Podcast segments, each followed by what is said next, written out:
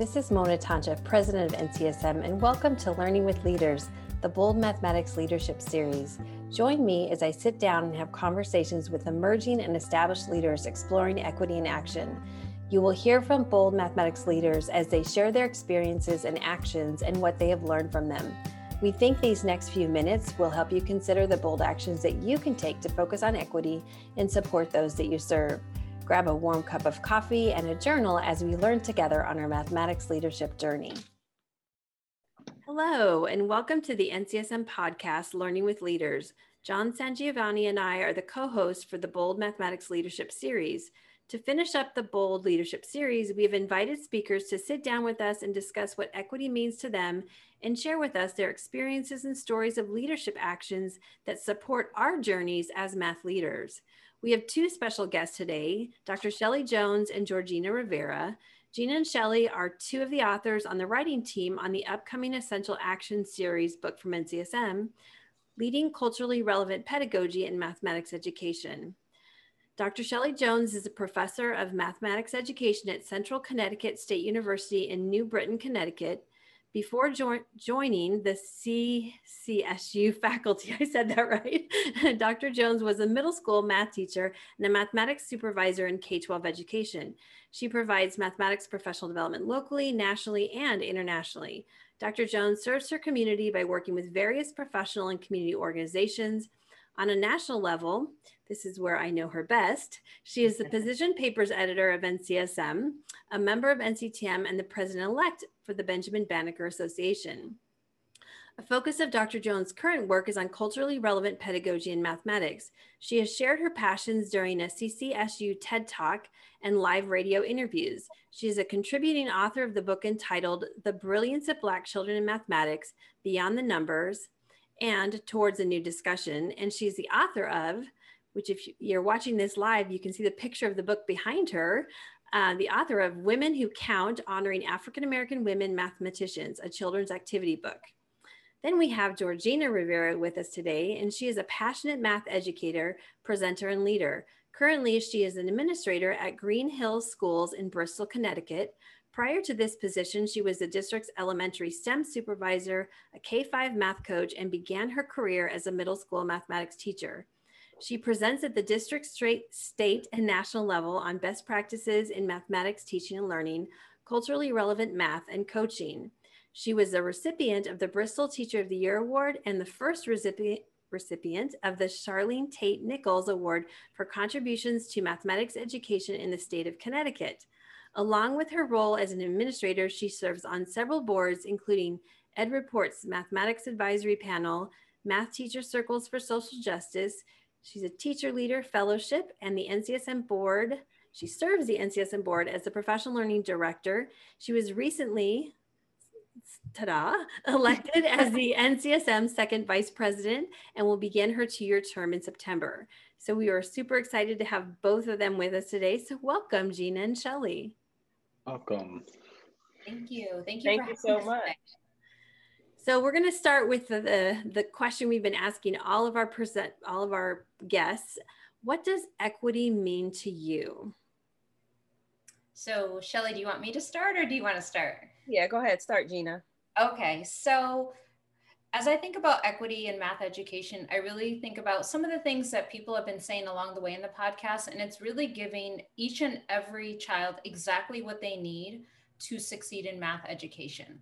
And when I think about that deeply as a leader, that means I need to engage all the stakeholders I work with. So for kids to be successful in math, I know math teachers can't do that alone. It's going to take paraeducators, it's going to take special education staff, EL staff, and myself as an instructional leader to really develop my skills to be able to give feedback and coach teachers so they're all teaching to the rigor of the standard. So giving each and every child what they need, it means all hands on deck. Like I need every hand I can get to support me to make that happen, along with the classroom teacher. And so how will I know if that happens? If we can eliminate the word subgroups, I know we've gotten there. Like I, I want that word eradicated where all students are performing at high levels. But if I think about this holistically, like math teachers sometimes feel like they take it upon themselves. I know myself as a math teacher, I thought I had to do it all by myself. And what I realized is it takes the village of the whole mm-hmm. school community plus stakeholders. And I know Shelly's going to say more about that. Okay, well, what I'll add to what Gina says is we have to see the value in each and every child and the brilliance that they bring to the classroom.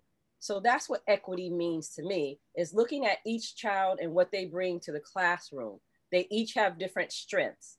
If we only use one measuring stick, we're not going to see that, that brilliance in each and every child. And so we need to see what they come in with, and then we need to use that in our instruction.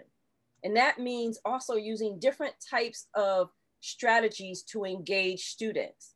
So our teaching has to become multifaceted. Many teachers know about differentiated instruction. Well, we're going to be on steroids with differentiated instruction because we really need to catch every student where they are. And that doesn't mean, um, it, it really means um, figuring out where their strengths lie. That's a really big deal. Figuring out where their strengths lie and then figuring out what do we need to do, of course, with assistance, with help, with support, with our village. What do we need to do as teachers? How can we as leaders help teachers do what they need to do for each and every child? And I know that that sounds sort of like, okay, everyone says that, but we really mean each and every child and the brilliance that they bring. What is their value that they bring to the classroom? And again, having the stakeholders means we're going to hear their voices, right? We're going to uh, create opportunities where we hear the voices of all of our stakeholders, and they need to have a voice in the curriculum that we use in our math classrooms. Yeah, thank you both for that. Um, so many things to follow up with, but I, am interested in both of you for just a moment. And your brilliance is shown on your work together on the NCSM um, board of directors. And um, tell me a little bit more about both of you. How do you how to know each other um, before your time on the NCSM board? All right, who starts this time, Shelly? Do I? I'll. Okay, you start story. I sent the story. CCSU story. Um, yeah, story. Good one. Yeah, so I was recruited by a professor at CCSU to do this new program. It was called a six year math ed leadership. It's not very common. I knew I wanted to be an administrator, but when they said math education, I was drawn to that program. So one of the courses was culturally relevant math, and I had never heard of it. So I was a student of Dr. Shelley Jones, and I learned about culturally relevant pedagogy from Dr. Jones. So this is really a full circle moment for me. And it was sad because we were a very close cohort and I think Dr. Jones will talk about this. We called ourselves the math family, and I was the mom of that family. Surprise, surprise. and in that family, when we graduated, I really missed Shelly because Shelly really opened up my eyes to something that I am so passionate about that today. So that's how I first met Dr. Jones. I call her Shelly now because she's my friend. Back then, when she was my professor, it was Dr. Jones. Well, yeah, and all, all of that is true. And, you know, I didn't know at first that this was new to Gina because when she picks up on something, she begins to do her own research. And so she began to learn about it.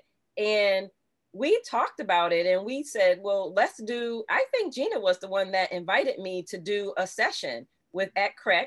Well, so we started there and then we did one at NCSM at, at the, one of the um, conferences. So, I mean, Gina went full steam ahead as soon as she learned about culturally relevant. And one of the reasons why is because what I learned was that Gina had suffered as a child, as an English language learner coming up, and also just her identity. Her identity was missing in the classroom. Not only was it missing, but she really felt that she was her her culture was sort of put down on, you know, her culture was looked at in a way that Gina didn't recognize it, right? And and probably teachers didn't realize that. But sometimes that's that's why you have to know who's in your classroom. You have to know who they are, what is their culture, you know, where are their strengths, like we talked about. And so it started there, and then Gina and I began to work together doing sessions.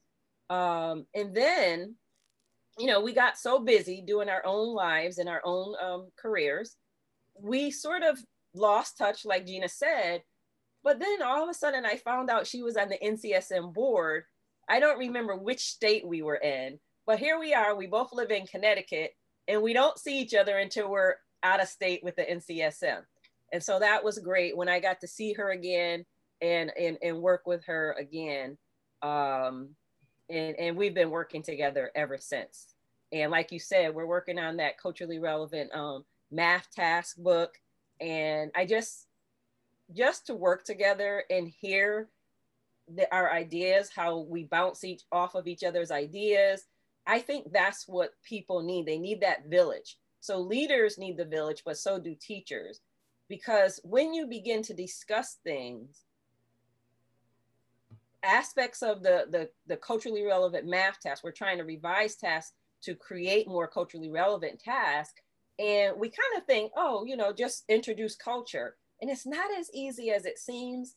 And so that's how we learn. We learn, okay, what are the things that we're doing as, as we revise these tasks? What are the questions we're asking each other? This is what leaders need to know so that when they're working with teachers, they know these are the questions that you need to ask teachers to reflect on and to think about their students in such ways that they can create these tasks that tie in and that use the strengths of their students. Here's the well, here's what's interesting as I'm listening to you guys. First of all, kind of sharing your journey, you know, as you're growing together through this process is um, I'm going to go back to the, uh, Shelly, you mentioned in your idea around equity, this idea around brilliance, right? That each student brings brilliance with them into the classroom. And I've heard you talk about culturally relevant tasks and culturally relevant pedagogy. So let's step back for a second. And what is that? So for readers that are not, or readers, listeners who are not familiar with that, what is it? And and mm-hmm. and why why should we be doing it? I mean, I've heard little bits and pieces of it, but let's hear kind of the full picture here. Okay. Well, um, first I'm going to start with the why. Why do we need culturally relevant pedagogy? because what we're using right now is not working for many students. We're losing many students. Students don't see the sense in the math that they're doing in classrooms. They think math is this thing that you do at a desk and you get an answer. What the answer tells you, they really don't care, right? So, culturally relevant pedagogy is actually a few things, right? It's an approach to teaching that honors the students I mean, can you even imagine honoring students? I mean, I honor my grandmother. So I had to think about this word honoring students. You're honoring their cultures. You're honoring what they bring to the classroom. You're honoring their communities, right? So one of the things that it does is it honors the students. So it's an approach to teaching. But in, in addition to that, you have to have a curriculum. You have to have tasks that tie into that approach. And Gina will talk a little bit more about asset based versus deficit based. But really, what you need is you need tasks, you need instructional strategies, you also need a change in mindset. Who can and cannot do math, and what does it mean to do math? So there's a lot of things there. And so when people say, What is culturally relevant pedagogy? It's not just one thing. Oh, I do want to mention one thing though one of the things, uh, Gloria Ladson Billings was one that coined the term culturally relevant pedagogy. We also have culturally responsive, culturally compatible. I'm going to talk about Ladson Billings and her definition. One of the um, things that she said has to happen is one of the propositions is for students to have a critical consciousness, not just students, but teachers as well. So it's not just about connecting to the students and their interests, it's also helping students to think critically. First of all, learn about themselves, learn about their communities, teachers learning about students, but also thinking about mathematics, using it in a way that we can critically look at, you know, the status quo, what's going on, you know, what, what are these everyday things, these world events that are happening, or just things happening in my community that I can actually make sense of with math. So that was a lot. That's a lot. Absolutely. but it answered my question. yeah. And for me, I mean, I can do the what and the why. I think I'm going to start, I'm going to flip it. I'm going to do the so what is it? I mean, when we talk about, you know, the work that I learned in Dr. Jones's class was really about the culturally relevant pedagogy, the Gloria Ladson Billings framework. So if you're not familiar with that framework, the three major tenets are First of all, academic excellence, right? So we expect that all students are brilliant. That's a mindset issue. We talk about growth mindset. This is more than that. This is knowing that all students and believing that they're brilliant and they bring knowledge, mathematical knowledge into the classroom, right? So that's one of the pieces. The other piece is also bringing that cultural competence, right? I'm caring enough about the math that you're doing and I want to learn about it and and I want to share the math that I do too. You know, we talk about real world math all the time it's really not real world. Many of the problems that we see in books are contrived. Real world math is the math that kids are actually doing with their families. And so, how do we tie that into the standards and bring those into the classroom, like Dr. Jones said, as tasks, as activities? Because that's going to build students' cultural competence. And I think sometimes it brings the, well, I know it brings the community together because the more I know about Mona and John and Shelly, the better I get to perform as a student because now I know how they best understand math, what they care about, the math they do in their everyday life. And then uh, the last part, which is the critical consciousness piece, is like standing up for what's right, right? Kids say to me all the time in school, that's not fair well, what's not fair about it? And there's a lot of math that's tied to fairness. You know, we see that all the time in the media, we see that all the time in the news. And so I'll ask kids that. I'm like, what is the math that really proves that that's not fair? And kids get excited about learning about things that they really, really care about. And so, like that, those three big ideas that Gloria Ladson Billings really brought forth are so important. And if we brought them into our classroom, I think they would rehumanize and bring them alive. Like they mm. make me excited to want to learn math. The other piece is that rehumanizing piece. You heard Dr. Jones share part of my story, right? Well, I felt dehumanized in class because I was so like invisible. Like I literally use the word invisible when I talk about my schooling. So if I felt invisible, how many more students across this country feel invisible? And how, mm-hmm. wouldn't we want them to be visible? And especially in our math classrooms, we know that math is one of those things that changes the quality of your life. We know that, right? People who know math have better financial literacy, sometimes can access resources at a better rate, understand how to save money. Like all of these things happen. And yet, sometimes people say we're not good at math. Well, what if we looked at it through the culturally relevant pedagogy lens mm-hmm. and really honored all of these three tenets? What could classrooms be reimagined to be? So uh, that's why i feel so passionate about it because she did so much for me that brought me alive. That's what i want to do for kids. Mm. that's awesome. Yeah without a doubt. I just soaking all that in from both of you. Mm-hmm. um, wow. So you talked about tasks, instructional strategies, what it means to do math, and, and mindsets and beliefs, and just so so much more. Um, as I think about math leaders and and, and leaders being catalysts for for change and, and doing this work, um, what what would you say that every math leader must know about culturally relevant mathematics, and what advice would you give to you know the new math leader or frankly the experienced math leader um, as they they pursue this critical endeavor? Um, I, I sort of want to add on to when we were talking about the critical consciousness part, right?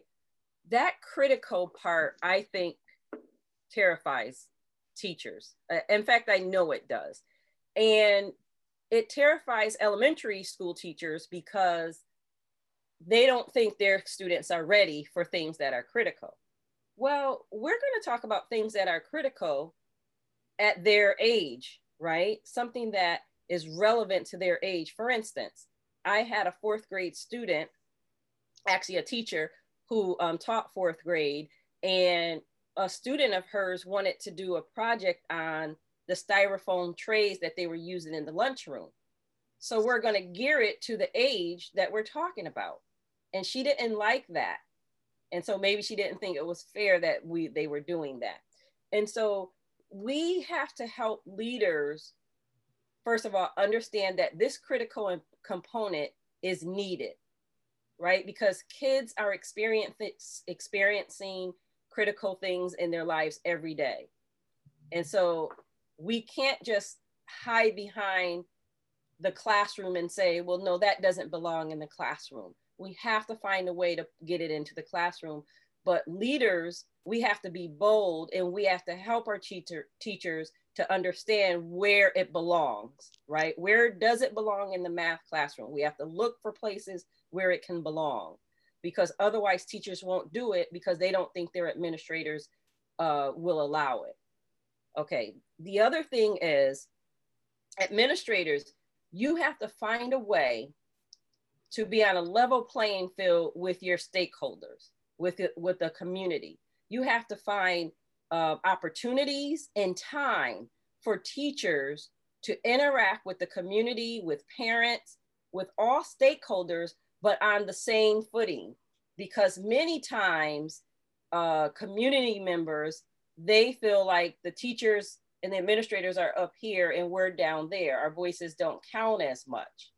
And it, for, for those communities that they feel like their voices are heard, that's good, but we need to make sure all stakeholders are being heard. And that means to bring them in as intellectual partners, not just as, I, am not saying any of these roles are, are wrong or bad, but we, we can't keep uh, certain communities where you know, they're uh, classroom helpers, they're, um, you know, going on a trip and, and helping out on the trip. You know, we have to bring them in as intellectual partners where their voices are heard and they feel like they're making, helping to make decisions.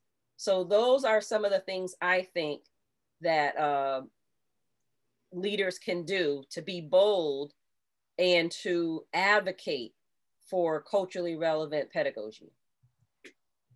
And I would just add on to that, like, we know that the data is telling us what we're doing right now is not working. So right away, that tells me we need to try something different. And the reality is, is when I look across my classrooms, they're very diverse. And even if you didn't work in a diverse um, school, let's say, because I get pushback on that, like, oh, our school's not the diverse, not diverse. We don't need culturally relevant. Well, mm-hmm. we're entering a global society. We know that because of the internet and now Zoom, kids are interacting and are going to be in careers where they're going to interact with people all over the world. They're going to be global citizens of this career, whatever they decide. And so if they don't have cultural competence, then what are we really building in students, right? We want them to be culturally confident. We want them to use their mathematical knowledge and be able to understand that other people are bringing knowledge to the field too. So to me, it's a win-win because if your classrooms are diverse, you're going to build up everybody. But even if they're not, you're building up skills that they're going to need regardless of where they're headed in life because the world is just changing so quickly. The other piece I would say why we need to advocate for it is because when we talk about those three big ideas, I've been thinking about this deeply. Like, not only do students need that, teachers need that. Like, mm-hmm. teachers need to believe that we also need to believe our teachers are brilliant, right? And we need to think asset based in terms of our teachers. We need to build our teachers' cultural competence, right? I'm learning about new cultures every single day and also need to build up my critical consciousness because as teachers, we need to be advocates for this type of instruction. So this culturally relevant framework, like if I really was to think about it deeply, we need it for our teachers and we also need it for our students because those three components are really going to help bring us together. Like I think about, right, we're in very trying times. There's so many divisions. But if there was cultural competence and we understood each other better, could uh, we be in a better place? If we knew math at a different and we were sharing ideas, would we still be having these terrible debates? I don't really know, but what I know is right now people are super confused about a lot of things. And I think it's because they don't see the similarities that we share because we're not in the same room talking about these ideas. So that's some of my reasons why we need to advocate for this type of pedagogy. Mm. Absolutely. So you both you both use the term advocate, which I appreciate because that is one of the guiding principles of the framework for leadership in mathematics. The you know the the book from the, the book from NCSM book from the Essential Action Series. I should know this, right? anyway, but advocate is one of the guiding principles. So when we think about this, and we know from what you guys are sharing with us, and, and what I've what we just know is something we need to do more of what do leaders need to consider as they are designing these opportunities and experiences and empowering those that they serve, giving voices to everyone? You know, what should they be considering as they work towards this culturally relevant mathematical practices as well as the instructional resources? You've talked about tasks. So, what are some of the, you know, top say if you give me the top three things or top five things to do where, where can i start? If i know that i'm not there yet what would be some good things to consider? So if we're talking about i always say the easiest place it's not easy but the place to start is with the tasks right? Because teachers have control over which tasks we assign our students and so the metaphor that I like to use is the Rudine Sims Bishop, which is windows and mirrors. And if you've never heard that before, that's what you want to provide for your students. So for those of you who have never heard that, mirrors are tasks that are reflections of me. So if I was to present a task or share some math that I do within my family, that's a mirror of me. But that would be a window for Mona or John or Shelly because that's something new to them that maybe not a math, maybe not a way that they do math.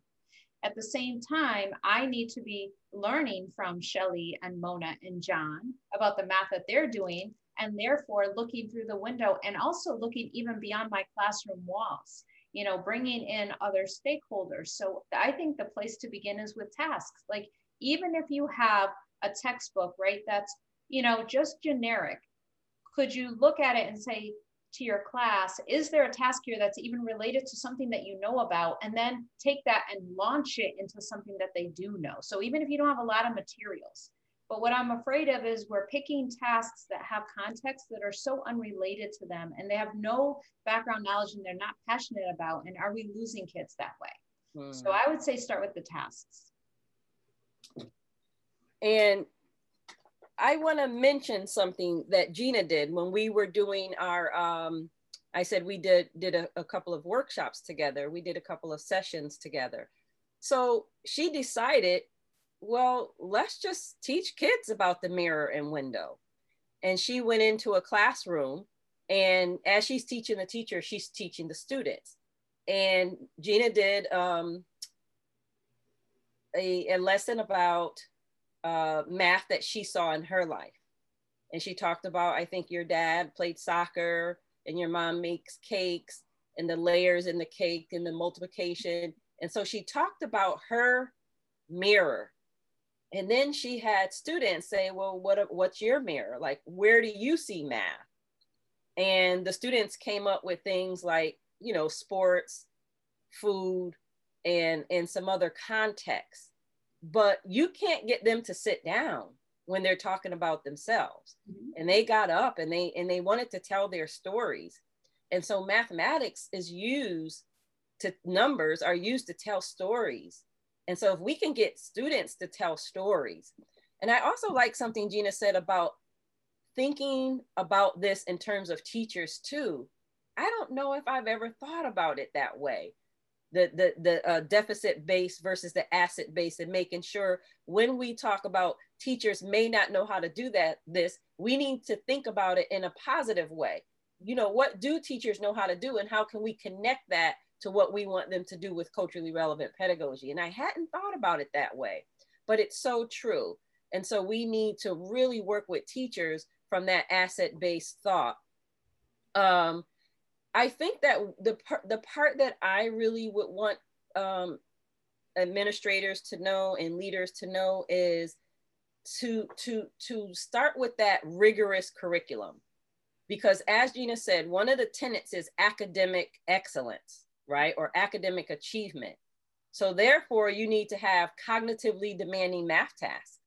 So that means we're we're not going to bring in community funds of knowledge and we're not going to make connections to students. And then and, and i hate this word but i'll say it dummy down the math. We're, we're not doing that. We're still holding math in the high esteem that we've always held it in. And so we're going to have rigorous mathematics. We're going to have a rigorous curriculum. And so one of the things that leaders can do is look in their curriculum and see what's a culturally relevant friendly math content area for instance, geometry. Well, geometry has shapes. Well, there's shapes all over the world. We could talk about quilting. We could talk about different types of housing. You know, so think of math friendly curriculum, the culturally relevant friendly curriculum, math content areas.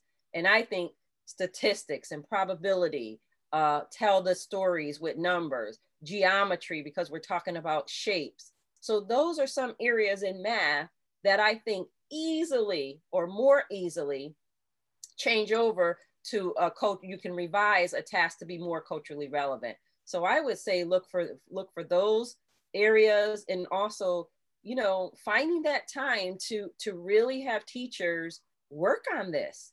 Not only learning about what it is but have the teachers and have your leaders get together and, and revise your curriculum because there's not going to be a math program out there that's going to suit you uh, 100%.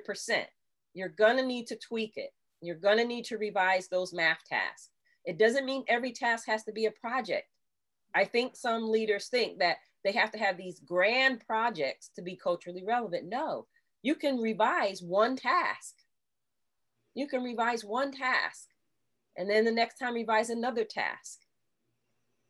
And so those are some ways that I think. Go ahead, Gina. Sorry. I was just going to add on, like, and what's interesting is like when you do that, you truly get to see their funds of knowledge, and then that saves you on the assessment time because we're always busy like getting to these formal assessments. But in these informal tasks of culturally relevant, you really get to see what students know and don't know. So it's actually it's serving two purposes. Like some people say, I don't have time. I'm like, you don't have time to see what your kids know that's like the most important job we have in math is to find out where they are and their thinking, right? Absolutely. So now you have this opportunity, but I think it's the way we frame it. So like, hey, I've got this really cool task and you get to find out exactly what kids know about math and you get to know because it is leaning into what they understand and context they understand and you get a different assessment point which means now I might be able to actually skip a couple of things because I know now they know a whole bunch of stuff. So that's where people say, like, I don't have time. I'm like, you can buy time. that's how you buy time. Absolutely. Well, you both, hey, Shelly, you talked about it doesn't have to be this grand project. And, and, and Gina, you also talked, um, you do have time. Um, and it makes me think about what's misunderstood. And I, I know you both are out there working with teachers, coaches, leaders, teams. Um, tell us one thing, that maybe two, um, that you believe to be misunderstood about culturally relevant uh, mathematics. Um, I, I think that teachers think um, when you when you tune into student interests, you know, like sports and entertainment and gaming, that it's culturally relevant. And that and that is not enough. I won't say that that's not culturally relevant, but that's relevant to an age group. And we do that pretty well. It's it's the other connections that we don't make with students. So I think that's one um, misunderstanding. I would say another one, just a quick one, is people, and again, with a good heart, they swap out names and they think that makes it culturally relevant. So if I put in an ethnic name, but the context, like it just, it's not enough. I appreciate the effort, but it's really not enough. And it actually is, does more damage because I'll be honest, like for my EL kids, they don't know if it's a math word or a name because math words are confusing anyways. And then you put in like this very cultural name it, it, just it doesn't make it culturally it makes it culturally confusing. I'm going to be culturally confusing. Mm. so i appreciate it and ask your kids and use like their funds of knowledge and have them be the creators of the space for centering mm. students is was what i would say would be like a misconception. Mm-hmm. um, it's more than that and it deserves more than that. If you hear the whole framework i think you know you both would agree that it's more of it's it's deeper than that Sure. Excellent. Thank you both. Uh, so thank you guys for your time today. We really appreciate it. Um, the good news is this is the beginning of a journey, not the end of a journey. Um, we both, um, so Gina is our professional learning director and she's one of our presenters at the Summer Leadership Academy. The title of our academy this summer is Ensuring Equitable Practices Through Bold Mathematics Leadership. And we are going to continue this conversation there really focusing in on what are those leadership actions needed similar to what we've been discussing today, but we'll go more in clearly more in depth during the mm-hmm. Summer Leadership Academy. And that's June 28th to June 30th. And this year it's virtual. So you don't have to travel. You can just come from your bedroom window, your bedroom window, your bedroom. uh, through the bedroom window, Mona. Yeah, that was that was random. mirrors and windows. That's what yeah, that, was, that was it. You were messing me up there. But anyway, so um, you can join us there to learn more about it. But I just want to say thank you guys, both of you, for joining us today. We really appreciate your your sharing your stories and sharing your connections with how we really impact learning for all students, for each and every student. So thank you so much. Thank you, Thank ladies. you so and- much, Mona and John. Thank you. And Gina. Yes, thank you. And honestly, thank you for creating a full circle moment for me to be able to be with Dr. Jones. That's awesome. We hope you have been inspired by this bold mathematics leadership conversation and will tune into our podcast series each month. If you enjoyed this episode, please share it with others, post about it on social media, or leave a rating and a review. You can learn more about NCSM, Leadership in Mathematics Education, and our upcoming professional learning events on the NCSM website at mathedleadership.org. You can also follow NCSM on Twitter at MathEdLeaders using the hashtag NCSMBold. Thanks again.